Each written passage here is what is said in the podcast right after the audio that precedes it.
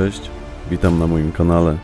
Ja mam na imię Piotrek i zapraszam Cię serdecznie do odsłuchania jednego z odcinków mojej audycji pod tytułem Stenogramy zbrodni.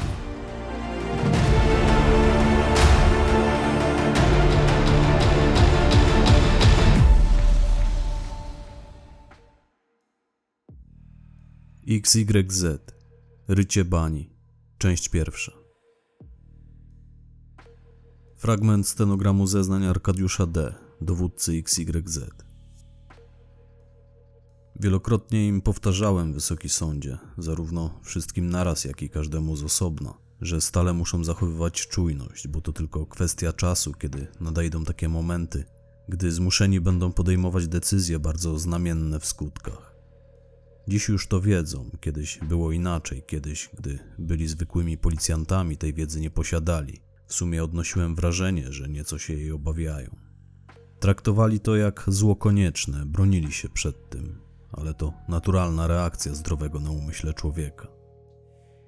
I stąd w trakcie naszych ćwiczeń i treningów, ale też rozmów prywatnych, lubiłem zadawać im dziekciu, zmuszać ich do intensywnego myślenia w kategoriach być albo nie, teraz albo nigdy, życie lub śmierć, twoje czy też kogoś innego. Stale im napominałem, że zarówno w ich rozumowaniu, jak i postępowaniu nie ma spoczni i nie może być czegoś takiego jak ograniczenia. Dla nas nie ma ograniczeń, nie może być dla nas granic.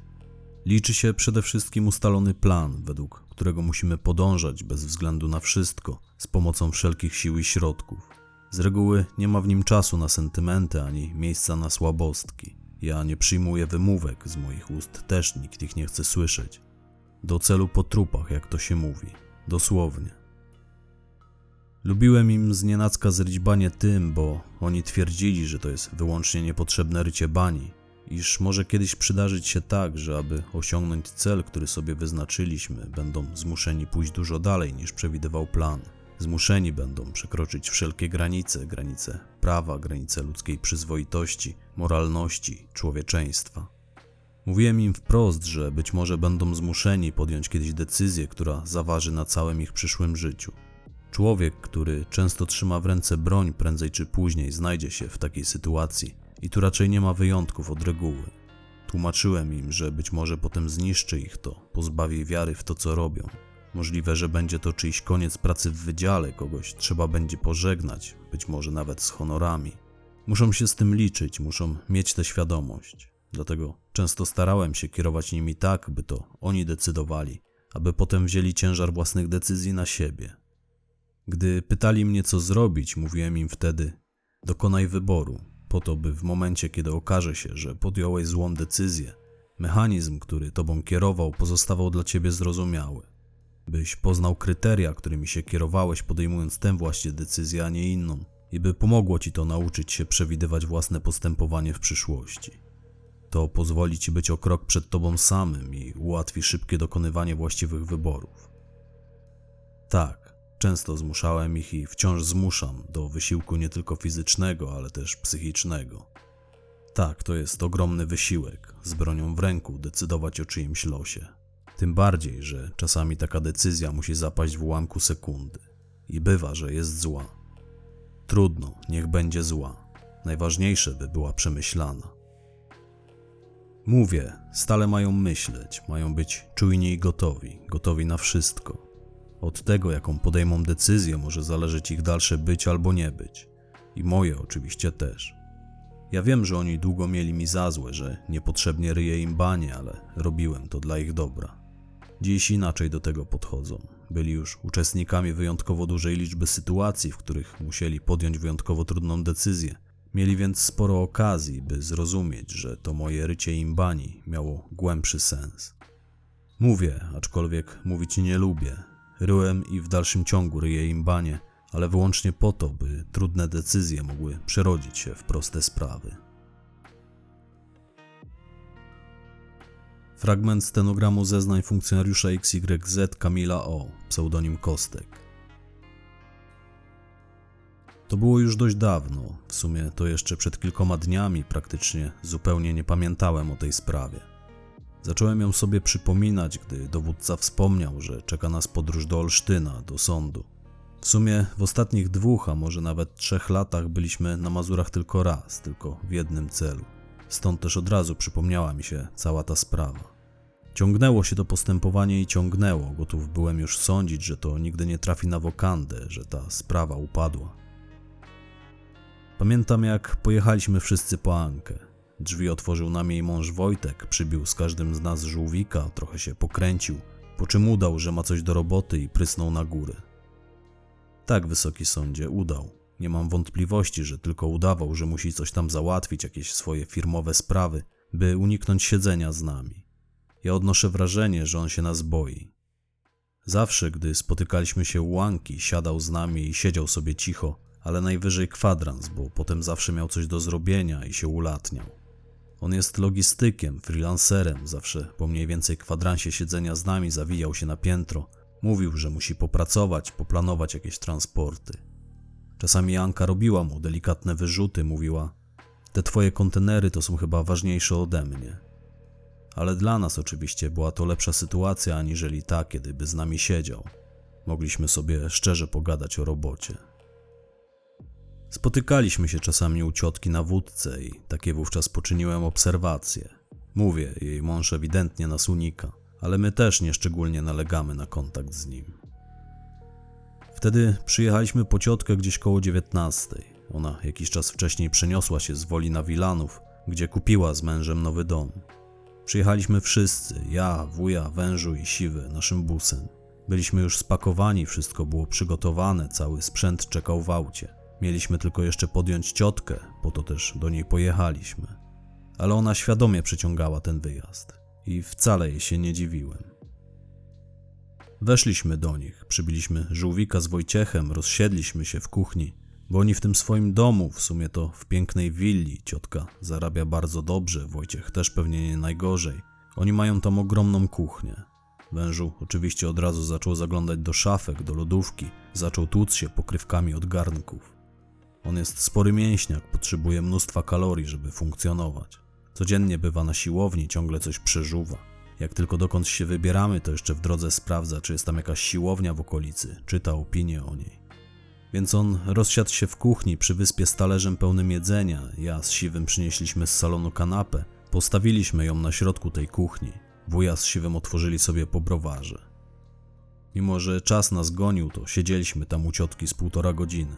Ale tym razem jakoś tak, w milczeniu. Nie było nastroju do radochy, do głupich żartów, które zwykle się nas trzymały. Siedzieliśmy i patrzyliśmy, jak ciotka lepi z córką bułeczki, podczas gdy obie zdawały się w ogóle nie zwracać na nas uwagi. Rozsypywały mąkę na wyspie, dodawały do niej jakieś rzeczy. Ja nie wiem, co to było, ja się nie znam na pieczeniu, wysoki sądzie. Na pewno były tam jajka i tak dalej, bo wężu, który siedział obok nich przy tej wyspie, wyjął im z paczki i wypił ze dwa te jajka, z czego nie były zadowolone. Musiał im potem w ramach rekompensaty rozwałkować ciasto. One doskonale się bawiły, uśmiechały się do siebie, przytulały, gaworzyły do siebie jak to matka z córką. Nie zwracały na nas praktycznie żadnej uwagi. Były w swoim świecie, z daleka było widać, że łączą je szczególnie silne więzi, że nadają na tych samych falach. A ja ciągle się wierciłem i poprawiałem, bo miałem już kaburę przypiętą i mnie ten pieprzony glok uwierał w biodro. Ciastka opuściły potem piekarnik praktycznie niejadalne, ale nie o to przecież w tym chodziło. Chodziło o to, by córka czuła, że ma matkę. Pamiętam, jak wyszliśmy stamtąd, przechodziliśmy przez furtkę, mąż ciotki wraz z ich córką stali w oknie, machali do nas. Zanim ciotka wsiadła do busa, dowódca powiedział do niej: Jeśli chcesz jeszcze chwilę z nimi pobyć, pożegnać się jeszcze, to powiedz. I ciotka widziałem wymiękła.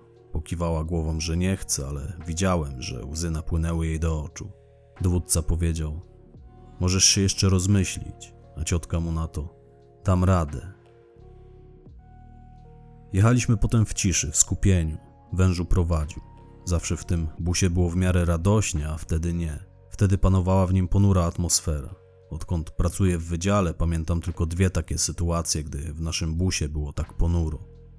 Pierwsza przydarzyła się wtedy, jak wuja przyciął swoją lubą na popuszczaniu szpary jakiemuś frajerowi. W sumie to wszyscy ją przycięliśmy. Podjechaliśmy wtedy busem pod jego dom.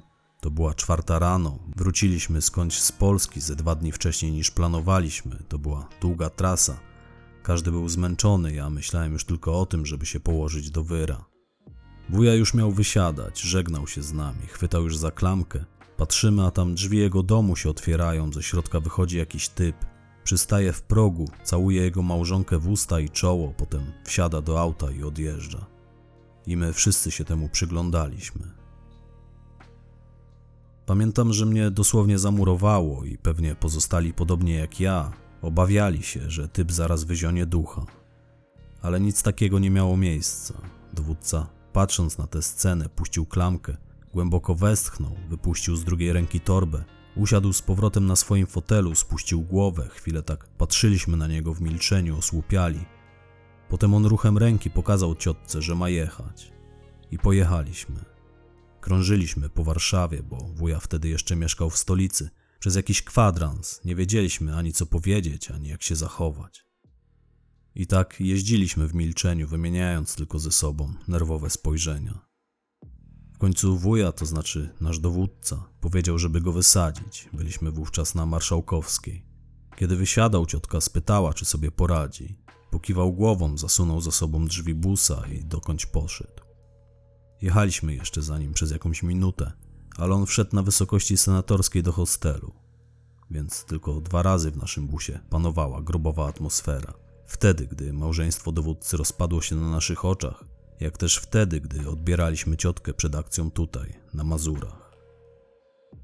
Wówczas też długo jechaliśmy w milczeniu. Przez większość drogi słuchałem muzyki i patrzyłem w szybę, po której ściekały strugi deszczu, potem na krótko zasnąłem. Obudziłem się tuż przed Olsztynem. A gdybym to ja znalazł się wtedy na miejscu dowódcy, wtedy, gdy przyciął swoją starą z tym typem, to bym wyrwał z busa i zwyczajnie typowi zrobił krzywdę. Nie wiem skąd wuja wziął w sobie tyle siły, by mu to puścić płazem, by to przełknąć. Może już wtedy spodziewał się, że zobaczy kiedyś coś podobnego. Kto go tam wie. Nigdy potem z nim o tym nie rozmawialiśmy. Nie nasza sprawa. I nie powinienem był raczej w ogóle o tym mówić. Fragment stenogramu zeznań Arkadiusza D., dowódcy XYZ. Robert S., pseudonim Szczerbaty, wywodził się z olsztyńskiej ulicznej gangsterki. Zaczynał jeszcze w latach 90. jako straganiarz na pchlim targu przy Sybiraków, gdzie jego ojciec handlował miodem. Ludzie mówili, że mieszał prawdziwy miód ze sztucznym, ale wiadomo, na bezrybiu i rak ryba, więc klienci brali to od niego i kłaniali mu się w pas. W każdym razie, jak wynika z akt tamtego śledztwa dotyczącego całokształtu przestępczej działalności jego syna, Roberta S., bo ja oczywiście przeczytałem całość tych akt. Zwykle robię to, by lepiej poznać ludzi, których ścigamy, dowiedzieć się, czego możemy się po nich spodziewać. I ja wyczytałem w tych aktach, że mimo różnych zawirowań, bo Robert S. od najmłodszych lat trochę chuliganił, nigdy się źle tej rodzinie nie wiodło. Sam Robert S., szczerbaty, w młodości pomagał ojcu, też zajmował się pszczelarstwem i handlem miodami, ale potem znalazł sobie lepszy sposób na zarobek, na bardzo szybkie przyswajanie gotówki. Kiedy poznał się bliżej z kilkoma ludźmi z miasta, bo Olsztyn w tamtych latach, mówimy o początku przestępczej działalności Roberta S., czyli o latach 90., Olsztyn do grzecznych miast wtedy nie należał i sporo było w nim młodych wilków. Głównym zajęciem grup przestępczych, które tworzyli, był przemyt papierosów z obwodu kaliningradzkiego, ale Szczerbaty postanowił trudnić się czymś innym. W pewnym momencie odłączył się od ojca i zaczął handlować na swój rachunek, tylko że już nie miodem, a narkotykami. Przez kilka kolejnych lat był zwyczajnym dealerem, figurował już wtedy w zeznaniach różnych ludzi, ale był tylko jednym z wielu, działał w detalu i na początku policja nieszczególnie się nim interesowała. Dopiero później w jego przypadku przyszedł czas na ilości hurtowe i pewnego razu jakoś zupełnie przypadkowo został przymknięty, bo brał udział w jakiejś ulicznej awanturze, zatrzymano go do wyjaśnienia, Znaleziono przy nim trochę narkotyków oraz notes, w którym zapisywał różne rzeczy, to znaczy imiona, rzadziej nazwiska, ale też same pseudonimy i numery telefonów osób, którym sprzedawał swój towar. Bo czasy były trudne, wielu osobom po prostu sprzedawał towar na kredyt, oddawał go w komis i to wszystko skrzętnie odnotowywał. Nie wiem dlaczego to robił, wysoki sądzie, po co właściwie prowadził ten notes. Mogę tylko domniemywać, że był zwykłym idiotą i nie potrafił kilku rzeczy spamiętać. Oczywiście prokuratura wyciągnęła z tego notesu ile się dało i zaprosiła tych, którzy figurowali w nim, a udało się ustalić ich personalia, wprost na wokandę. Zapadło w tej sprawie kilkanaście wyroków, a Szczerbaty pod koniec ostatniej rozprawy, tuż po ogłoszeniu jego wyroku, podszedł do sędziego i poprosił go, by ten przydzielił mu ochronę, albo żeby chociaż policja odwiozła go do domu, bo on dostał zawiasy, a wielu innych nie, gdyż mieli już wtedy na sumieniu więcej niż on sam. Tam wtedy sporo wcześniejszych wyroków sąd odwiesił i kilka osób dostało strogą pajdę, jak na sytuację, że tylko sobie figurowali w notesie dealera. Ale przy nazwiskach niektórych z tych osób figurowały takie ilości, iż sąd uznał, że kupowali na handel, to znaczy, by potem ten towar odsprzedać. A że mieli już za coś zawiasy, to sąd potraktował ich mniej łaskawie niż samego prowodyra tego całego zamieszania.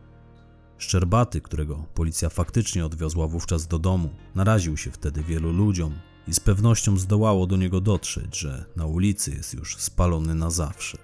Czasy były dobre na tego typu działalność, dzieciaki coraz chętniej sięgały po dragi i inne takie, więc każdemu, kto nimi handlował, pieniędzy w kieszeni przybywało bardzo szybko. A tu proszę, Szczerbatemu źródełko się wyczerpało, na jego własną prośbę. Specjalnie powiedziałem w kieszeni, wysoki sądzie, bo Szczerbaty słynął w późniejszych latach z tego, że nie nosił portfela, po prostu nosił przy sobie owinięte gumką zwitki banknotów, jak amerykański gangster. Ponoć lubił się obnosić ze swoimi pieniędzmi i bardzo widowiskowo ślinił palec, zanim zaczynał je liczyć. Przynajmniej takie słuchy o nim chodziły. Oczywiście po tej sprawie z wyrokiem, bo on dostał wtedy tylko zawiasy, ja osobiście przypuszczam, że dostał łagodny wyrok za to, iż poza kulisami ordynarnie wsypał wszystkich swoich klientów. W końcu sąd musiał mieć jakieś podstawy ku temu, by skazać tych ludzi.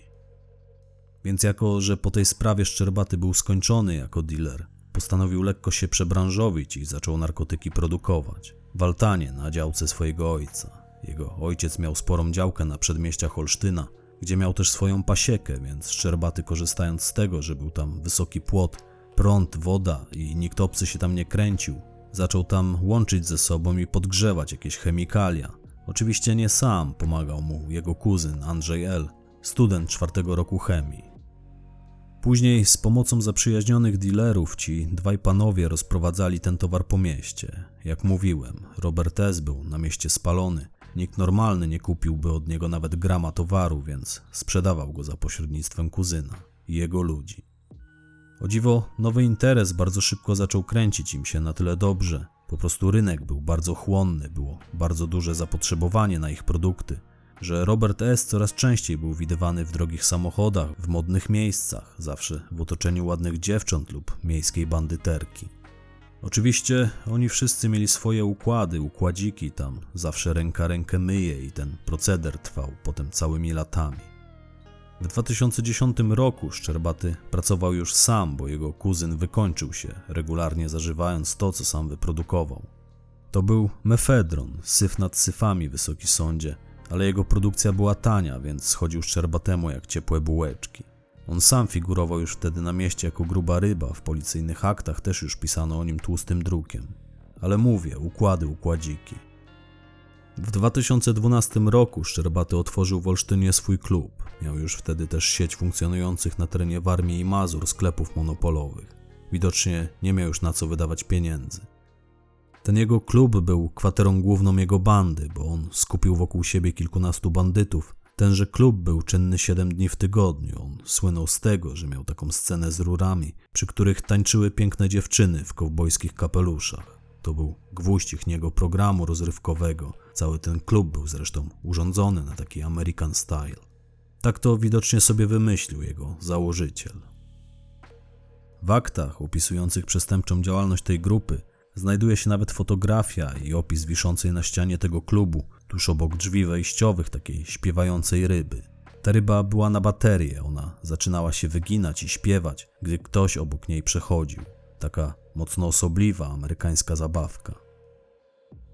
Szczerbaty był chyba dość mocno zakochany w Stanach Zjednoczonych, bo z policyjnych danych wywiadowczych wynikało, że między rokiem 2012 a 2017 wielokrotnie latał do USA, natomiast oczywiście wyłącznie w celach turystycznych, gdyż jako hurtownik za mały był na tamtejszy rynek. Na ścianach tego jego klubu wisiały też oprawione w złote ramy fotografie jego samego w kowbojskim kapeluszu, przytulającego się do pięknych dziewcząt na tle mostu Golden Gate, na tle kanionu Colorado i tak dalej. No miał typ, życie jak w Madrycie. Ludzie jego pokroju tak właśnie się prowadzają. Na szczęście zwykle dość krótko. Oczywiście zakazanymi specyfikami handlowano tam w tym klubie na równi z alkoholem. Ponoć były tam pokoje VIP, w których można było się zrelaksować, wciągając towar do nozdrzy wprost z pozłacanej tacy, spoczywającej na biuście półnagiej tancerki. Ale stręczycielstwa Szczerbatemu nigdy nie udowodniono. Choć prokuratura miała takie zakusy, to prawdopodobnie te jego dziewczyny prowadziły się całkiem nieźle. Według wszelkich źródeł ich rolą było wyłącznie dotrzymywanie towarzystwa najzamożniejszym klientom bez świadczenia usług seksualnych.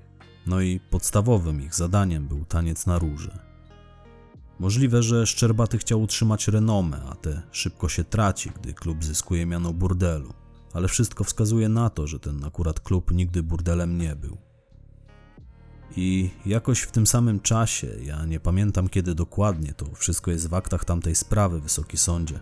W każdym razie też jakoś wtedy Robert S. jako jeden z pierwszych w Polsce zaczął produkować i handlować mocno chrzczonym ekstazy, najgorszym głównym z najgorszych. Chyba tylko on i jego ludzie wiedzieli z czego to wytwarzali i z czym mieszali. W próbkach tego specyfiku, w tabletkach, które trafiły do analizy, znaleziono cały szereg różnych świństw, łącznie z tłuczonym szkłem. Zresztą podstawowy skład każdego ekstazy to cztery kwasy i dwa rozpuszczalniki, plus farba o dowolnym kolorze niewiadomego pochodzenia, więc zażywanie na dłuższą metę tego specyfiku, jakkolwiek czysty by nie był, z pewnością nikomu nie wyjdzie na dobre. I on nie bał się gonić tego między ludzi. Rozpieprzył tym samym życie wielu młodym obywatelom naszego kraju. Wielu z nich siadło potem przez niego na igłę.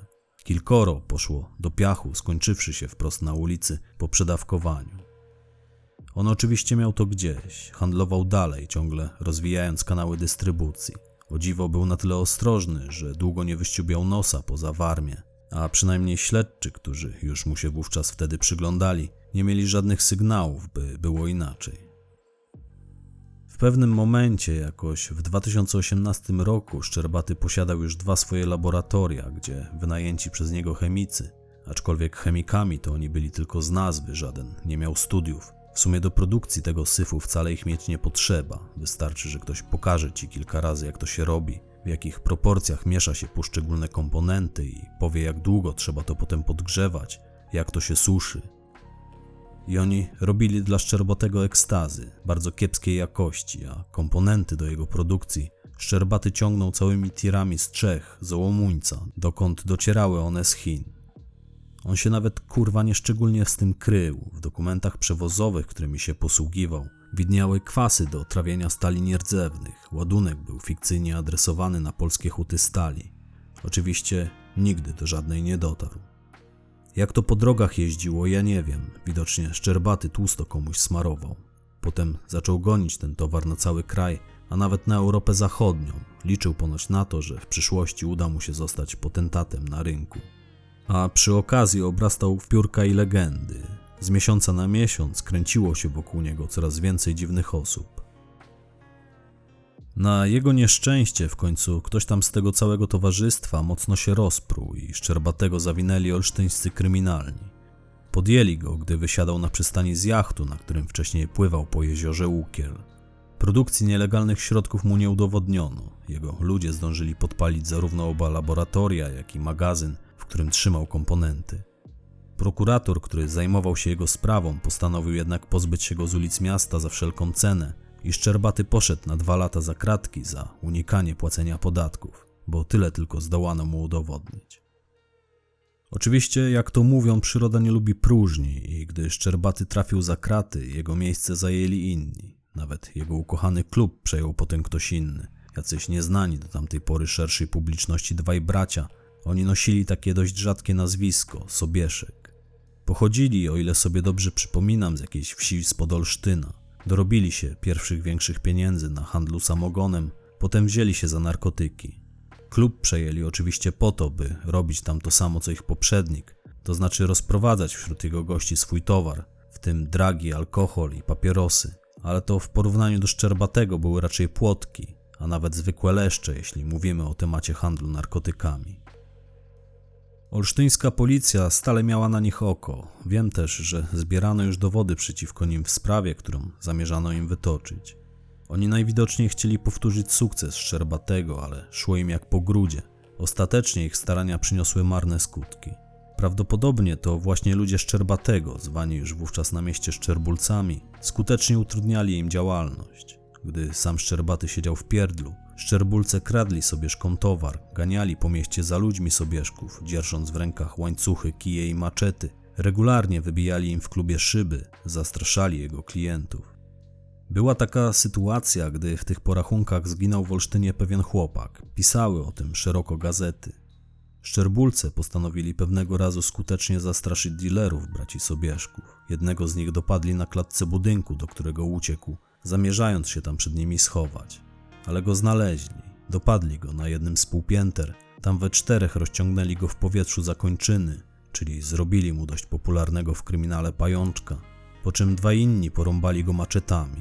Przeżył i przyznam, że choć sporo w życiu widziałem, to czytając jego zeznania, przyglądając się zdjęciom odniesionych przez niego obrażeń, zdjęciom tych schodów na tej klatce, które dosłownie spłynęły krwią, czułem jak rośnie mi na rękach gęsia skórka i zaczyna mnie mdlić. Nawet dla mnie, dla byłego policjanta Wydziału Zabójstw, to był dość zatrważający widok. Cała ta grupa, Wysoki Sądzie, skupiona najpierw wokół Szczerbatego, a potem pod jego nieobecność działająca w sporej mierze na własny rachunek, niemniej wciąż pod jego szyldem, była bardzo brutalna w czasie, gdy byli w szczytowej formie. Olsztyn zaczął pogrążać się w otchłani. Były bowiem takie miejsca na mapie tego miasta, gdzie po zmroku zamierało życie, bo były to rejony latających noży i maczet, tak na nie mówiono. I te brutalne porachunki trwały dobrych kilkanaście miesięcy, nasiliły się po wyjściu Szczerbatego z zakładu karnego, a potem ustały. To są tematy, o których wie niewiele osób, z reguły tylko policja i rodziny poszkodowanych. Inni boją się o tym mówić, więc to nie są historie, które docierają do uszu zwykłych zjadaczy chleba czy turystów. Policja dba o to, by to nie wyciekało, by obywatele czuli się bezpieczni. Taka też jest rola policji. Natomiast takie rzeczy stale się dzieją. Co z tego, że się o nich nie mówi? Gdy Szczerbaty wyszedł na wolność, wszystko zaczęło kręcić się od nowa. Tylko, że więzienie zrobiło z niego człowieka o wiele bardziej bezwzględnego niż był wcześniej. Przejęcia, których potem dokonał, bo on szybko postanowił odzyskać kilka swoich terytoriów, innymi klub, o którym wcześniej wspominałem. Te przejęcia były bardzo brutalne, a ludzie, za których się wziął on i jego ekipa, zaczęli przepadać bez śladu. Szczerbaty od tamtego momentu figurował jako osoba zamieszana m.in. w zagadkowe zniknięcie braci Sobieszków, Alfreda i Lucjana, ludzi, którzy byli w posiadaniu praw własności jego dawnego klubu. To jak już mówiłem, też nie byli osobnicy kryształowi, lecz w społeczeństwie funkcjonowali na co dzień jako dwaj młodzi, ambitni i sprawni biznesmeni.